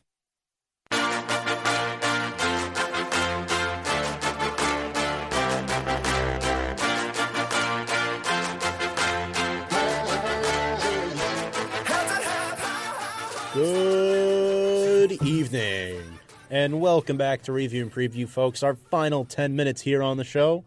I'm your host, Tom Scavetta, joined alongside tonight by James Montefusco and Evan Masters. Evan, welcome back home. Thank you. Thank you. It's a lot colder here. Yes. See, you are wearing Well, Blaze, yeah, Radio. Yes, that is the uh, student station of Arizona State downtown. Countless uh, ISBN awards too. They- Nice. Yeah, they're big time. And yeah, I called a couple games for them this year. Some baseball, some water polo, some women's lacrosse. Water polo, Wow. very interesting. Yeah. Oh, I was right Very in front of the interesting. I pool. like there. water polo. I may Yeah. have to ask you a few questions after how that Oh, went. It was. it was an, We'll save that for after. But Oh, of course. But yeah. So now let's get to some NFL news because obviously we're in off season, but we got to talk some NFL stuff. Uh, the Giants they finally signed Mike Remmers after they were in talks, they were in talks, they were in talks, waiting on his injury, his back surgery. Finally, they ink Remmers to a and a half million dollar deal. Is this the last piece to the offensive line missing to unseat current starting right tackle Chad Wheeler? Um, I think so. Uh, I'm a fan of this Remmers signing. I mean, obviously struggled with the position change in Minnesota, and I think back with his old offensive coordinator, back at right tackle, I think you might not see the same Mike Remmer as you saw, but I think it's still an upgrade over Chad Wheeler. Yeah. yeah, Oh, And if any- absolutely. and if anything, it just creates depth, which this Giants offensive line desperately needs. exactly. yes. I think Remmers, Remmers will start week one. I think so too.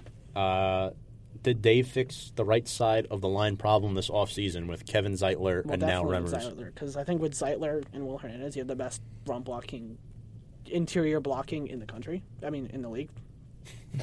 well, in the country too. Yeah, no, yeah, yeah, exactly. Think- yeah, Thinking but- we're still in college mode here. Um, oh, definitely. But uh, uh, yeah, I think the right side, of, especially with Zeitler, I'm a big fan of that trade, yeah, and I think with getting rid of Vernon, that too, I think it kind of helped the team out with money and all that. But exactly.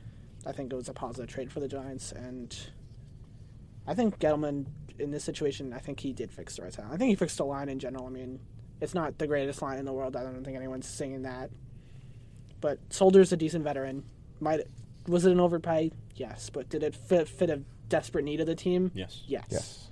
Hernandez, I mean, what we saw last year, hog molly for sure. That's Yeah. what Dave wanted. I mean, Pulley and Halapio at center, they're not outstanding, but I think pedestrian at best. I think between the Yeah. two of them, you could get your average starting center in the league. Nothing to be crazy about, but nothing that it's not really. I don't see any issue with it. It's workable. If it's the word, because it's between that and Remmers for the weakest of the offensive line. Because Zeitler's great, Pro Bowler, fantastic player, and then obviously Remmers, who I think can get back to maybe what a glimpse of what we saw, but I think it's still an improvement over Wheeler, who had some had a couple bright spots last year, but not. He did. I mean, he, look, any anything's an upgrade over Ereck Flowers, Oh, Bobby Hart, those guys. Bless the but- Br- Redskins for wanting to bring Flowers in and for the Bengals to re-sign Bobby Hart. Not our problem anymore. yeah, I I was about to say, like, No, I'm glad the Redskins signed Flowers. I hope they start him. yeah, Yeah. I love that. I love the sound of that. Um, don't sleep on Big George and James O'Hagan, though. Yes. Those those guys, uh, Big George was picked, I believe, in round seven, and then yes. James O'Hagan, an undrafted rookie free agent out of Buffalo. He gives me a similar vibe uh, to like an Andrew Norwell. And this is something to really look out for because you're talking about who the center of the future might be. Because Halapio and Pulley only seem like short term answers, if you ask me. I would agree. It They're might, not- it might might be this guy. I mean, Halapio also coming off a what, like a broken leg. Or- Broken leg, Yeah. gruesome injury, yeah. So I mean, you don't even know how he could be. and Pulley out of Vanderbilt. I mean, he's a good backup. The Yes. problem is you have two role players at center. Look, I don't think it's a big deal. I think it's edible. I think it's a much improved offensive line. No excuses for Eli this season. No excuses No. for the receivers to be dropping balls like they've been doing. Uh, Daniel Jones, the rookie quarterback, he's been learning the offense very quickly from what they're saying. That Duke education. Yeah. He's been doing a fantastic job. He got his de- degree. Say what you want about him, about the draft. Obviously, mixed opinions on it from all ends. I'm sure you guys Look. had plenty to talk about with that. Oh, we Yeah, did. oh. And appar- Sure. apparently, if the Giants had the number one pick, they would have taken him there. Yeah. My opinion was Yeah. when you decide who you want at quarterback, you go get him, regardless of Yeah, the pick. I, However, I agree with that. no, he's not number six overall talent No, in that he's not. draft. He is not. but I think he might have.